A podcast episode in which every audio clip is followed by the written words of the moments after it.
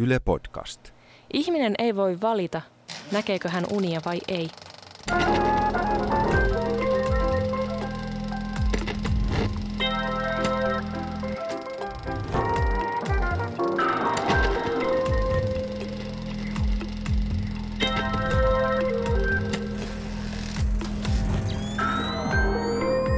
Uniraati. Ohjelmassa tulkitaan ja arvioidaan kuulijoiden lähettämiä unia. Uniraatia johtaa Suvi-Tuuli Kataja. Tervetuloa Uniraatiin. Tässä jaksossa puhumme kuoleman unista. Etsimme vaikuttavinta kuoleman unta, joten eiköhän aloiteta. Vierailevana raatilaisena Käsikirjoittaja ja näyttelijä Niina Lahtinen. sä käsikirjoitat fiktiota. Paljon sä oot tappanut ihmisiä? No aika vähän. Mä en ole komedian kirjoittaja ja se, se, ei on, se on aika harvoin päädytään. Että jos, mä olisin, jos mä kirjoittaisin vaikka poliisisarjoja tai, tai sairaalasarjoja, niin sitten olisi kyllä, kyllä varmaan aika, aika veressä kädet, mutta nyt on enemmän semmoisia henkistä vahinkoa ai- aiheutettu.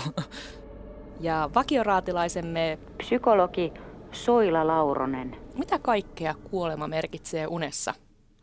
kuolema ylipäänsä, niin mä ajattelen, että semmoinen aika yleinen kuoleman symboli on se, kun asiat päättyy, joku vaihe päättyy ja siihen saadaan hyvin kuolemaa käytettyä niin kuin kuvamateriaalina unessa. Siirrätkö mikkiä ihan pikkusen kolme senttiä sinne itseäsi kohden? Kiitos. Kiitos. Ja toinen vakiojäsen, Kulttuurikriitikko Aleksis Salusjärvi. onko kuolema tabu? Kuolema on vähän riippuu, että keneltä kysytään ja mistä päin, mutta meidän kulttuurissa kuolema ilman muuta on tabu, ja sitten puhutaan länsimaista kulttuurista ja Yhdysvalloista, siellä se varsinkin on tabu. Mistä on erittäin hyvä kuva on ruumisarkut. Mitä enemmän me mennään länteen, mitä lähemmäs me mennään Amerikkaan, niin sen enemmän ruumisarkun tarkoitus on säilyttää se ruumis. Antaa sen ruumiin olla maatumatta, eli siis kääritään muovia ja sitten se valetaan lyijyjä ja usein sitten vielä ne saumat sinkitään että se olisi vähän niin kuin ikuinen. Tarkoitus on vaan yksinkertaisesti estää sen ajatuksen tulemista mieleen, että me ollaan taas tulossa maaksi ja kuolemaan osa tätä meidän omaa elämäämme. Se on valtavan suuri tabu, kyllä, ihan ehdottomasti. Ja aloitetaan tämänkertainen kierros. Ensimmäinen uni. Kuolin aika. Olen töissä lääkärinä, jollainen olen oikeastikin, mutta työpaikakseni on vaihtunut jonkinlainen kolkko, virastonomainen, kaikuvien harmaiden käytävien täyttämä kalvas kolhoosi. Potilaakseni tulee iäkäs nainen ja hänen jo ollessa potilashuoneessa saan yhtäkkiä jotenkin varmuudella tietooni hänen tulevan kuolin aikansa, joka tulee koittamaan muutaman minuutin kuluttua. Minua ahdistaa ajatus, että minun pitää kesken vastaanoton katsella hänen kuolemaansa, joten poistun huoneesta. Kun tulen takaisin tämän arvioidun kuolinajan jälkeen, hän edelleen istuskelee huoneessa hyvävointisena. Tämä ennalta määrätty kuolin aika on kuitenkin niin virallinen, että häntä täytyisi kohdella vainajana. Lähden viemään naista ruumiin avausosastolle, joka on onneksi ihan huoneeni lähellä. Kun saavun sinne, alan miettiä, että on jotenkin groteskia laittaa hänet makaamaan ruumiin avauspöydälle, kun hän on kuitenkin vielä tajuissaan ja juttelee kanssani normaalisti. Onneksi sivumalla on mukava pöytäryhmä nojatuoleineen, joten istutan hänet yhteen nojatuoleista ja lupaan tuoda hänelle vähän kahvia. Aleksis, tässä oli ensimmäinen kuoleman uni. Täydellinen uni, täydellinen uni. Tämä on kauneimpia unia, mitä on pitkiä aikoihin tullut vastaan. Franz Kafka ei ainoastaan käänny haudassaan, vaan sieltä kuuluu ei voi kuulua taputusta, kun ei näe nahkoja, mutta jonkinnäköistä Kolinaa. äh, kolinaa, kun käsiluut hakkaa yhteen. Kuin varkain tähän tulee tämä kolhoosimainen virastoympäristö mukaan puhdasta Kafkaa, jonka jälkeen siirtään totalitaristiseen ympäristöön, jossa kuolinaika on niin virallinen, että sen yli ei voi kävellä edes silmin nähden elävä vainaja. Ja sitä täytyy kunnioittaa. Kafka kirjoittaa omissa absurdeissa tarinoissaan siitä, miten byrokratia nielee ihmisen ja miten byrokratia toimii kuin kone ja, ja, ja on oikeastaan helvetti maan päällä tismalleen vastaavanlaisia kuvia, jossa todellisuudesta tulee täysin absurdia sen takia, että täytyy noudattaa protokollaa, jonka kuka hyvänsä näkee täydellisen järjettömäksi. Musta on ihanan rakastettavaa, että, että miten tässä ei tule kyseenalaistetuksi, jolloin, jolloin niin kuin me ollaan puhtaasti tässä Kafkan maailmassa. Asioiden mielettömyys alkaa kasvaa korkoa. Eh, kyllä tälle täytyy heti antaa korkeat pisteet. Tässä ei voi lähteä ollenkaan nyt millään tavalla jarruttelemaan. Eli kärkeen heti, heti ysi, ilman muuta, tosi vaikuttava kuolema. Ja ennen kaikkea plussat siitä, että kuka ei kuollut, kun tässä kuoltiin. Mitä Niina sanoisit? Kyllä tämä mun mielestä hyvin aikaa kuvastaa näinä sote-uudistuksen aikoina ja tästä, että yleensäkin ottaen, mikä on lääkäreiden tai hoitajien työn paine siitä, että niiden pitää kohdata kuoleva ihminen ja onko niillä aikaa siihen ja miten miten kohdata koko kuoleman tematiikka, miten sanoa ihmiselle. Mun, mun tyttäreni multa justiin viikko takaperi yhtäkkiä se jotenkin itkeskeli ja oli sellainen, että onko näin äiti, että kaikki me kuollaan. Ja sitten mä, niin se on, että kaikki me kuollaan ja miksi me, miksi me kuollaan. Sitten mä, no tekee tilaa tuleville sukupolville ja se on elämän luonnollista, että me kuollaan ja sitten toiset voi syntyä sitten tilalle ja näin. Niin, mutta että mä en halua, niin kuin, mä en halua kuolla. Niin, mitä siinä sitten voi sanoa ihmiselle niin kuin tässä tilanteessa, että – tässä unessakin, että miten sä voit sanoa ihmiselle, että kuule, se oli loppu on nyt. Niin kuin tavallaan, että mikä on se, niin kuin se kohtaamisen hetki. Ja musta se oli jotenkin hirveän sympaattinen, että sitten siinä lopussa oli kuitenkin, että tässä voidaan kahvitella vielä hetkiä olla jotenkin vielä näin, vaikka kuolema on ihan sekunnilleen tullut jo. Että, ja oikeastaan mennytkin jo. Niin, mennyt jo. Niin sitten sen jälkeen, ja jotenkin vähän lohdullinenkin ajatus tavallaan, että kuoleman jälkeen me voidaan sitten tota vielä kahvitella tässä näin. Että se on varmastikin lääkärin ja poliisinkin työn niin kuin kovimpia asioita, että miten kertoo jollekin ihmiselle, että nyt päättyy elämä. Että mitä siinä voi, voi ihminen tehdä. Tuo oli kuitenkin aika pelkurimainen teko, että sä tiedät, että toinen ihminen kuolee. Niin mä poistun tilasta siksi aikaa ja, ja varmaan niin jotenkin häpeä siitä. Sitten ei varmaan ole niin kuin lääkärinä ihan voi olla hirveän ylpeä itsestään, että no mä tiesin, että hän on kuolemassa, niin mä siinä vaiheessa lähdin hakemaan itselleni kahvia, että koska en halunnut olla, olla siinä kohtaamassa sitä vaikeaa paikkaa. Nyt voisiko tässä unessa olla joku ajatus siitä, että, että mehän kuollaan joka tapauksessa yksin? Vaikka niin. meillä olisi kuinka paljon ihmisiä ympärillä, me kuollaan joka tapauksessa yksin, niin tämä mummo kuolee yksin. Niin. Minkälaisia pisteitä sä antaisit tälle? Tämä on eka kerta, kun mä pelaan tätä peliä, niin mä en, mä en tiedä, tota, mi, mi, minkälaista täällä on vielä tulossa. Niin mä lähden tämmöisellä varovaisella. Mä oon samaa mieltä, että tämä on kyllä vaikuttava. Mä otan turvallisesti kasin. Turvakasi. Turvakasi on aina, joo. Mitäs puolestaan Soila sanot tästä kuoleman unesta? Taas mietin, että onko, puhutaanko tässä kuolemasta vai puhutaanko tässä taas asioiden, niin kuin miten yleensäkin kuolema, niin voi olla semmoinen helppo tapa käsitellä lopullisten asioiden kohtaamista, kun asiat päättyy ja pitäisi kohdata joku tilanne, joka on itselle hankala, niin pystyykö hän tulemaan vastaan semmoisessa tilanteessa, missä hän joutuu sanoa, että nyt mä oon eri mieltä – kuolema on semmoinen niin kuin irtautumisen merkki myöskin, että me ollaan yksin, kun me kuollaan, me lähdetään täältä yksin, vaikka me oltaisiin vierekkäin, niin hän, hän tota niin, tässä just todella pelkurimaisesti niin lähtee pois tilasta. Että mä ajattelen, että jos, jos tätä yksilön kannalta ajattelee tätä unta, niin mun mielestä tässä unessa käsitellään sitä, että miten voin mennä niihin tilanteisiin, missä mun on vaikea tai missä, missä pitäisi sanoa, että olen eri mieltä – ensin hän niin kuin lähtee pois tilasta ja toisessa hetkessä hän sitten väistää sen pakollisen kohtaamisen sillä, että, että ollaan kun sitä ei olisi olemassakaan, mennään juomaan kahvia. Kuolemaa en nyt välttämättä näe tässä unessa niin vahvasti, ettei ollut vielä en anna kuolemasta kymmenen pistettä. Paljonko annat tästä päättymisestä tai väistelystä? Väistelylle tulee nyt vitonen. Mun pitää alkaa käyttää enemmän näitä ääripäitä. Mä niin... Se on sun mitta- mitta-asteikko. Ole uskollinen itsellesi. Uni keräsi yhteensä 22 pistettä. Seuraavaksi kuullaan uni nimeltä Tauno.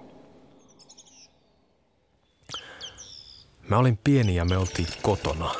Ja sitten alkoi kuulua niin kuin monta lentokonetta kulkisi taivaalla se ääni. Me lähdettiin juoksemaan koko perhe kellariin, turvaan sinne. Me piilouduttiin saunan takakammariin, kyhytettiin siellä kellarissa. Jostain syystä meidän piti äkkiä lähteä sieltä pois ja mä lähdin hiippailemaan sellaiseen aika isoon varastoon, jossa oli paljon pieniä maarajaikkunoita. Mä katon niistä ikkunoista ja näen, että jotakin tapahtuu ihan siinä ikkunoiden edessä. Mä menen lähemmäs ja tajuan, että siinä ikkunan edessä palotellaan meidän talonmiestä, Taunoa. Verta hirveän paljon ja se talonmiehen kappaleita. Ja sitten mä näen palottelijan. Se kääntyy ja katsoo mua sen ikkunan läpi.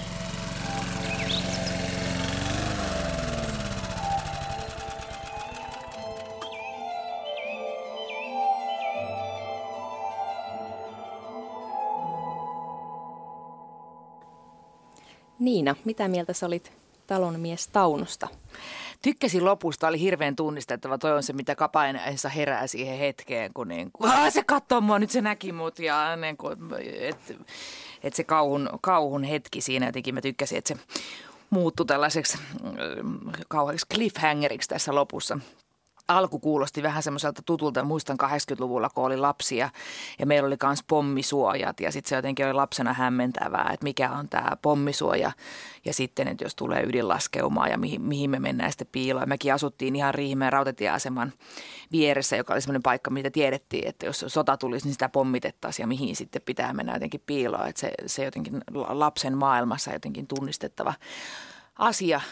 Mä muistan jotenkin nuorena tyttönä, kun pidin unipäiväkirjaa, mä muistan niin kuin muutamia semmoisia ihan hirvittävän vaikuttavia unia, joista yksi oli semmoinen kauhea painajaisuni, missä jotenkin mä näin, että junassa, en mä edes halua kertoa sitä, mutta siinä ruumiita syntyi kanssa. Niin tämmöinen liiskaantui semmoiseen metalliverkon niin kuin lävitte jotenkin sillä se oli kauhea uni. Mutta sinällään tähän oli vähän tällainen niin kuin, um, aiheesta pajuvarteen, että tässä mentiin vähän monesta moneen, että ei tämä sillä lailla musta ollut niin kuin hirveän ehjä ja yhtenäinen uni niin kuin toi ensimmäinen. Mä selvästi annan täällä vähemmän pisteitä, että mä annan tästä tota noin niin kuusi pistettä.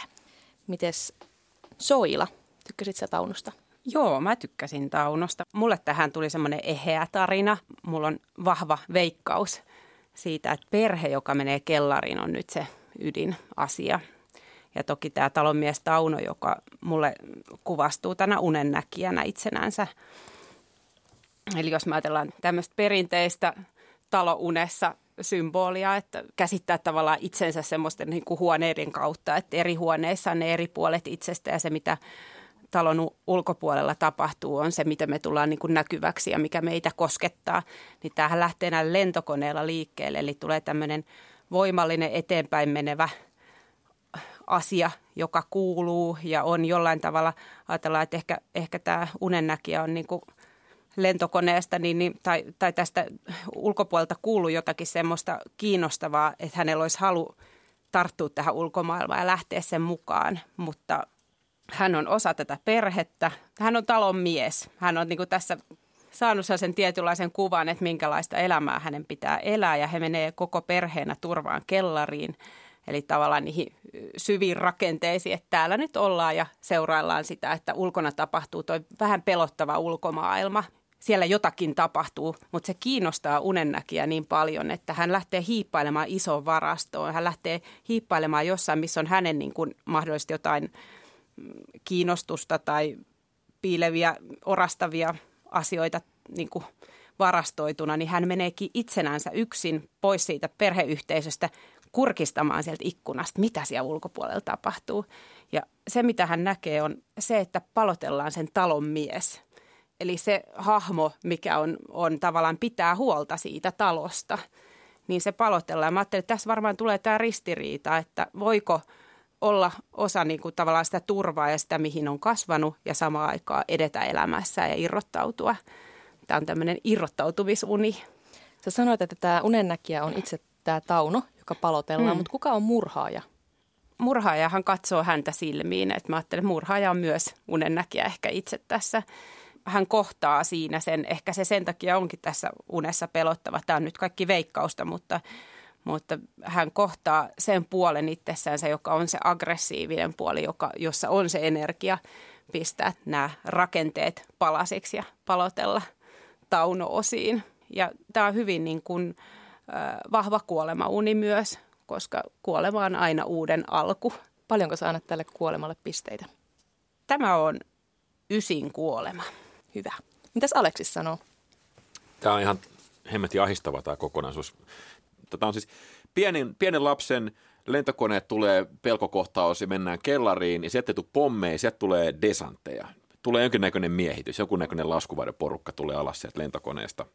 Nämä kyyhöttää kellarissa ja joutuu jättämään sen kellariin, mutta jatketaan jossain tämmöisessä vastaavassa hippailla isoon varastoon ja siellä on maara ja ikkunat, on koko ajan niin mahdollisimman, mahdollisimman lähellä maata. Ollaan piilossa ja ikään kuin pommeilta suojassa, mutta uhka ei olekaan pommit, vaan ne on ne miehittäjät, on ne laskuvarjotyypit.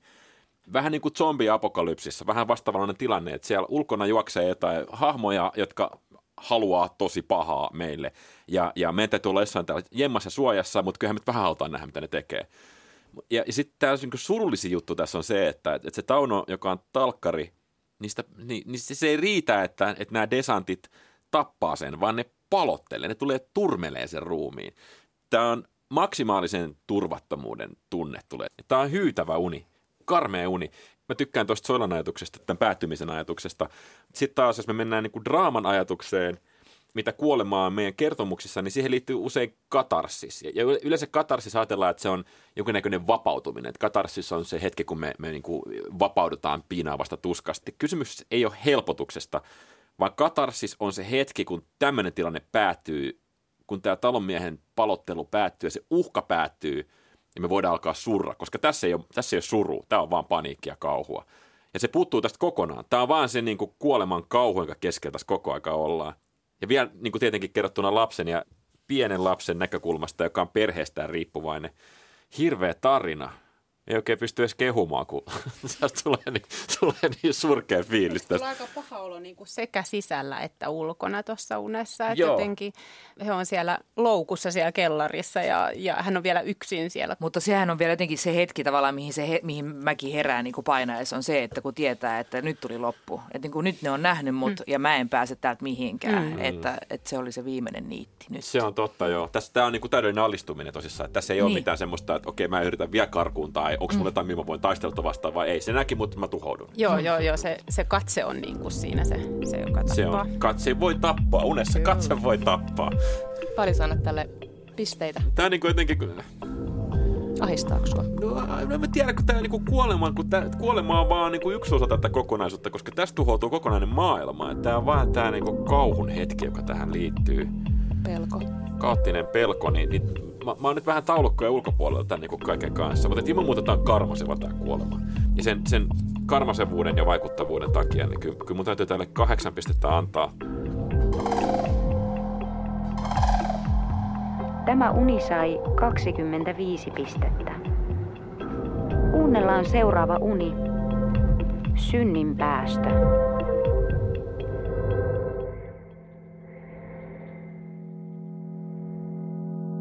Unessa olin kuollut. Enkelit hoitivat meitä kuolleita. He olivat ihmisten kaltaisia. Olimme hylätyssä kivitalossa, jossa ei ollut ikkunoita. Siellä oli metallisia kerrossänkyjä kuin sotilaiden tuvissa armeijassa. Elävät ihmiset jatkoivat elämäänsä ja ikkunoista näkyi tie, jossa autot ajelivat. Olimme me kuolleet käymässä nukkumaan niihin sänkyihin. Meitä oli niin monta, että minulle ei riittänyt sänkyä. Enkeli antoi minulle telttapatjan ja pahoitteli, kun sängyt oli loppu. Hänestä minullekin olisi kuulunut sänkypaikka, koska en hänen mielestään ollut enää vastuussa siitä korkotukilainastanikaan, joka minulla maailmassa oli ollut. Niina, mitä ajattelet tästä? Mä jotenkin liikutuin tästä unesta mun mielestä tämä oli tota, noin niin kauhean koskettava ja, ja surullinen niin kuin kuoleman jälkeinen uni siitä, että mitä minulle tapahtuu ja minulla oli se korkotukilainakin ja, ja sitten jotenkin se lohtu siitä, että, että siellä tota noin, niin on hyvän tahtoisia olentoja tuon puoleisessa jotenkin hoitamassa, jotka haluaisi antaa sängyn jotenkin. Tämä oli musta kiva, että tämä meni jotenkin tämmöiseksi vähän positiiviseksi, koska tämä alkoi, mulle tuli jotenkin niin kuin Jugoslavian sota tästä mieleen, jotenkin kuinka ne on siellä niin kuin ikkunattomassa kivitalossa ja, ja jotenkin siellä, siellä on metallisia kerrossänkyjä ja mua niin jotenkin aisti se, että ja eihän tässä tavallaan sinällään tässä ei mitään positiivista ollut, koska sehän ei varsinaisesti saanut sitä sänkypaikkaa. Mutta se, että siellä oli niin kuin lohtua ja sympatiaa siellä kuolleiden joukossa, että joku kuitenkin niin kuin tavallaan ikään kuin piti käyttää lohtua jotenkin semmoinen ajatus, joka mulle nousi jotenkin siinä ensimmäisessäkin unessa, ikään kuin siinä sen kuolevan kohtaamisessa ja siinä, että miten se vaatii semmoista lohtua ja näköjään myös tällä kuoleman jälkeen, niin toivoisi vaan, että joku ihminen olisi sulle toinen ihminen siinä tilassa ja olisi niin kuin läsnä ja jotenkin jakamassa sunkaan sitä hetkeä, että se, että hän saa, niin no synnin päästöhän tämän unen nimikin oli tässä näin, että se, että se saa, saa anteeksi elämänaikaiset syntinsä ja hän voi käydä lepäämään. Niin. Niin, niin vaikkakin telttapatjalle, niin kuitenkin, että, että sillä heltiää jo kahdeksan pistettä Lahtiselta. Mitäs puolestaan Aleksis sanoo tästä? Tämä korkotukilaina, joka jonka vastuusta päästään, niin on se nyt niin kuin, onhan tämä nyt ihan fantastista, onhan tämä fantastista. Et miten voikin olla ihanaa, kun on hirveät lainat niskassa, niin sitten päästä siitä niin ja, ja, ja eroa ja, ja todeta, että se, hyvin sä taistelit sen korkotukilainas kanssa ja, ja ihan tota ok. Et välillä oli tiukkaa, mutta tota, ei sit, sit se jäi plussalle sit pitkässä elämänpituisessa taipaleessa. Näetkö näissä hierarkiaa tässä nukkumapaikoissa? Ei se ei musta liity hierarkiaa ollenkaan. Musta tämä niin oikeastaan liittyy enemmän siihen, että et, et, et jos ajattelee, että kun ihminen kuolee, niin mitä väliä? Mitä väliä, missä sä makaat? Sä oot kuollut. Tai, tai mitä väliä, että mitä me tehdään ruumiille, koska ei sitä ihmistä enää ole. Se on vaan kasasoluja. Mutta et, et se, miten me haudataan kuolleita ja miten me kohdellaan kuolleita, niin silloin väliä meille, jotka jäädään elämään että se kertoo meistä itsestämme, että miten me kohdellaan meidän kuolleita ja, ja miten me löydetään niille edes telttapat ja millä ne voi niin kuin maata, niin se on meille tärkeää. Se pitää yllä inhimillisyyttä ja se pitää yllä elämän mielekkyyttä ja se estää meitä vaipumasta niin kuin jotenkin sellaiseen nihilismiin tai ihan riippumatta, että onko se edes tuon puolesta, niin se, se estää meitä kyynistymästä, katkeroitumasta ja se antaa elämälle arvoa jos me kohdellaan kuolleitamme arvokkaasti. Ja tämä enkeleiden arvokkuus tässä on vertaansa vailla. Olisipa tämmöisiä enkeleitä enemmän. Tämän puoleisessa ja tuon puoleisessa. Tämä on niin kuin miellyttävä tämä kuoleman kokemus siitä huolimatta, että se on näin koruton. Tässähän ei ole mitään. Tämähän on hirveän luterilainen kuolema. Hirveän luterilainen. Korkotukilainat on hoitettu ja sitten mennään, mennään hetekalle makaamaan. Ja ei, ei, ei, paljon mirhamit tuoksu ilmassa. Tämä on niin kuin valtavan ihana suomalainen perusuni. Satakunta neitsyttä ei odota. ei, ei, ei ole, ei ole. Kyllä mä tämän hyväksyn, jos tämä omalle kohdallekin tulee. Mutta tässä niin kuin perusmuodossaan tämä uni nerokkaassa korkotukilaina päästössäkään, niin ei ole vaikuttava. Tarkoitus nimenomaan olla, että tämä ei olisi vaikuttava. Jos menetään vaikuttavaa kuolemaan, niin tämä täytyy mennä alle femman sen takia, että tämä on niin ihanan arkipäiväinen. Siinä mielessä... arkisuus vaikuta? Niin, no se ei. Se kääntää tavallaan tämän, niin kuin, että, että mä annan tälle vähän pistettä, se tarkoittaa, että se on hyvä. niin kuin tässä omassa maailmassaan. Mä annan tälle neljä pistettä ja, ja valtava halauksen. Mitäs Soila? Tämä ei ole synninpäästö, vaan tämä on tämmöinen leposia keskustelu. Tämä on tämmöinen marttyyriuden uni. Hän miettii, että onko hänellä niin mahdollisuus levätä koskaan. Mä ajattelin, että tämä on tämmöisen, varmaan tämmöisen ura-ajattelun uni. Tämmöisen, niin kuin, että minäkin olen kaikkeni tähän maailmaani antanut ja nyt olisiko mulla oikeus levätä – taas näen tämän enkelin tässä unennäkijän yhtenä puolena, joka toteaa, että kyllähän sulla olisi oikeus nyt lepoa ja, ja ota siitä leposia, että, että täällä ollaan niin kuin tässäkin suorittamassa jotakin armeijaa, että se mihin käydään nukkumaan, niin on kovat metallisängyt ja sulle ei nyt sitä paikkaa ollut edes metallisängyssä, että, että tuota, ota tuosta telttapat ja tämä on ihan selkeästi musta tämmöinen niin kuin vähän pettymyksen marttyyriuden ja vähän semmoisen, että olisiko mun elämässä jotain muutakin nähtävissä. Sen tyyppinen uni. Tällainen kuva mulle syntyi. Mutta, mutta pistemääriä. Pistemäärän annan tälle, annan tälle nyt vain viisi pistettä. Viisi pistettä. Yhteensä 17 pistettä. Viimeisenä kuullaan uni nimeltä Iines Ankka.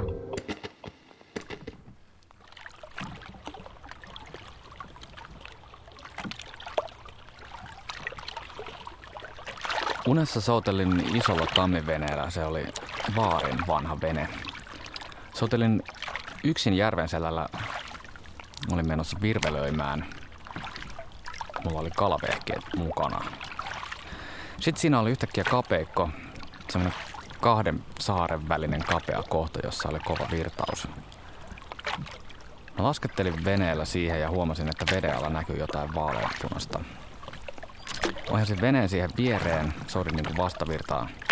Yritin pitää venettä paikallaan ja näin, että veden alla oli katiska, jossa oli jotain vaaleanpunasta sisällä.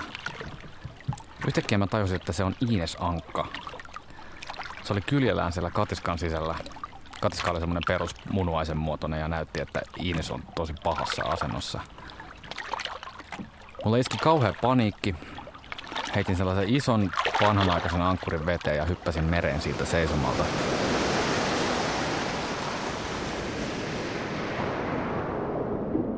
Siinä oli matalaa. Yritin ottaa Ineksen ulos katiskasta. Siellä oli tosi isoja kiviä, jotka piti katiskaa pohjassa. Sain revittyä sen katiskan verkon väkisin. Se oli semmoista kanaverkkoa, käsistä alkoi tulla verta. Sain Ineksen ulos ja nostin sen veneeseen. Ins oli mun sylissä siinä veneessä, se oli iso melkein mun kokonen. Sillä oli silmät kiinni ja se makas ihan lötkönä. Se painoi tosi paljon. Mä yritin antaa sille tekohengitystä, mutta sen nokkahan on ihan valtava. Mä laitoin siihen nokkaan oman suun, niin se happi meni vaan ohi. En saanut sitä eloon. Iines Ankka oli siinä mun sylissä veneessä. Se oli tosi pehmeä. Sitä oli ihana pitää sylissä. Tuntui hyvältä, että mä olin kuitenkin saattamassa sitä pois täältä.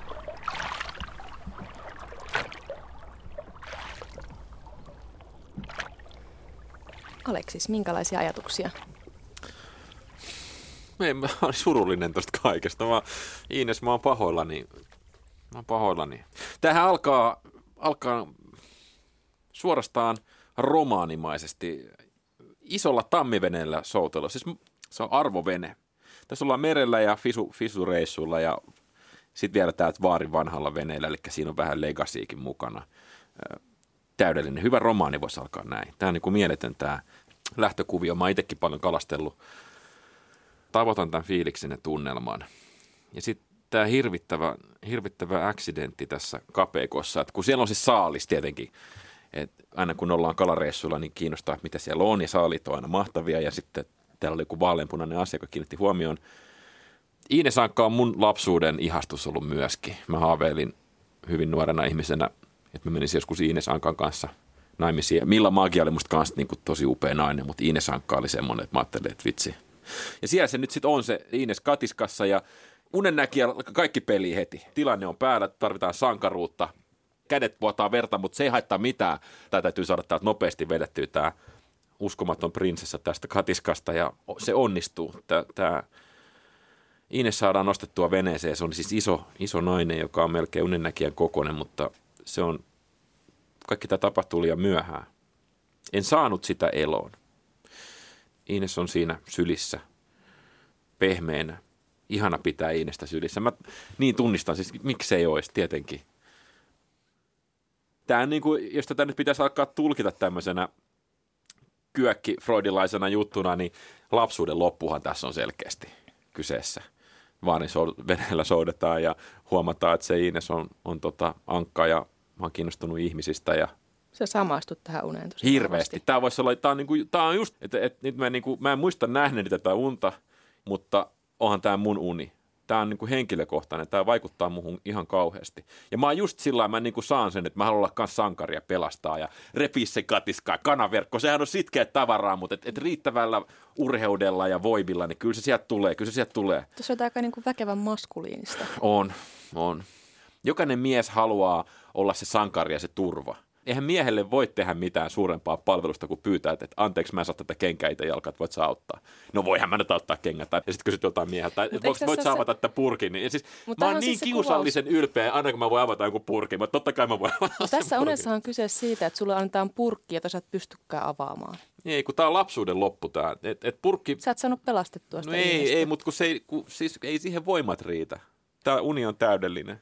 Tämä on vaikuttavin kuolemauni ja mä en osannut yhtään odottaa, että mä itse asiassa liikutun tästä näin syvästi. Ja otan tämän näin käsittämättömän henkilökohtaisesti. Annatko tällä jotakin henkilökohtaisuuspisteitä? Annan tietenkin kaikki. Voinko mä antaa enemmän kuin kymmenen? No 11 on mun mielestä maksimi. Mä annan 11 pistettä. Tää... No.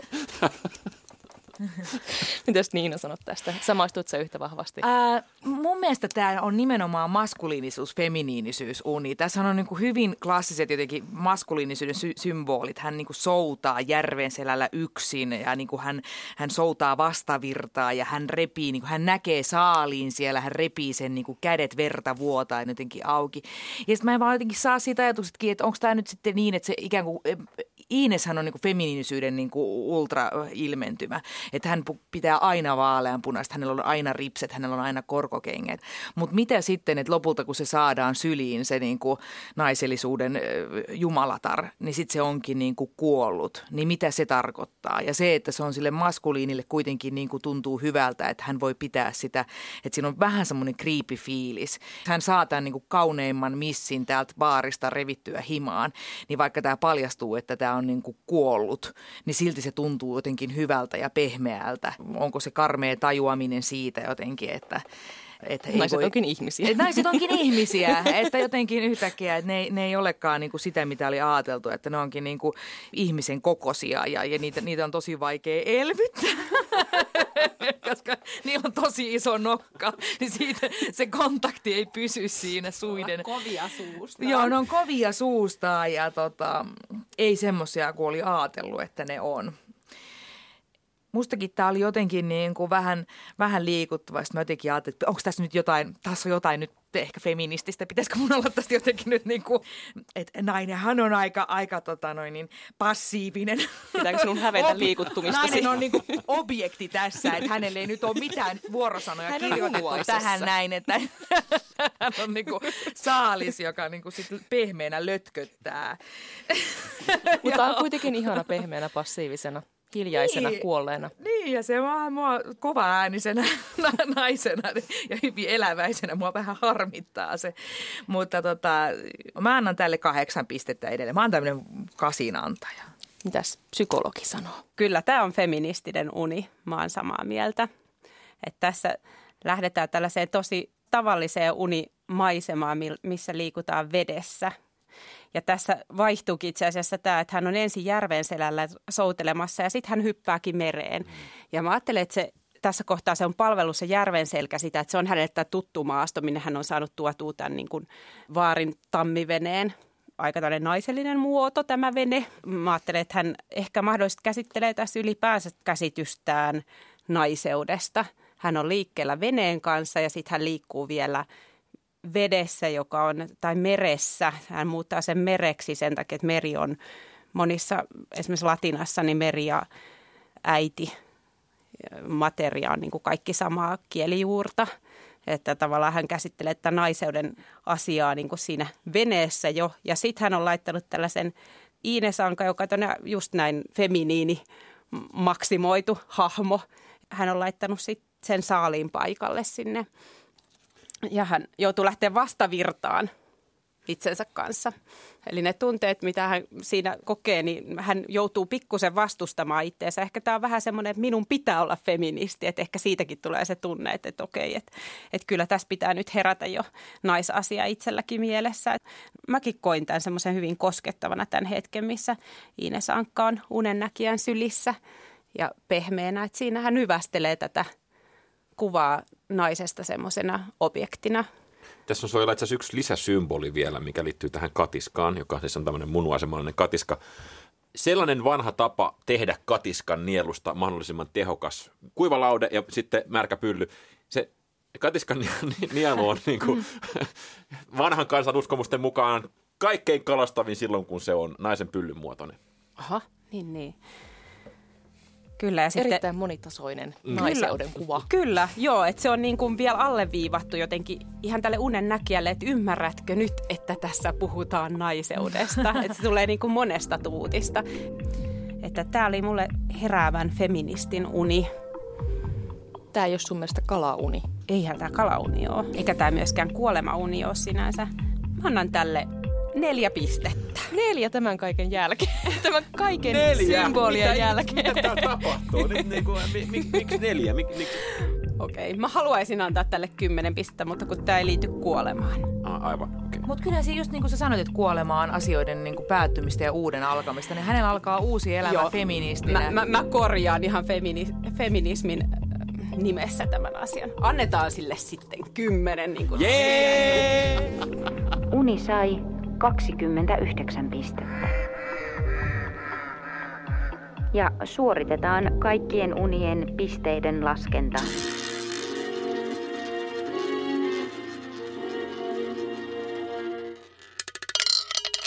Voittajauni on Iines Ankka. Hyvästi Iine Sankka. Kiitos lapsuudesta. Seuraavassa jaksossa seikkailuunet ja vieraana Riku Rantala.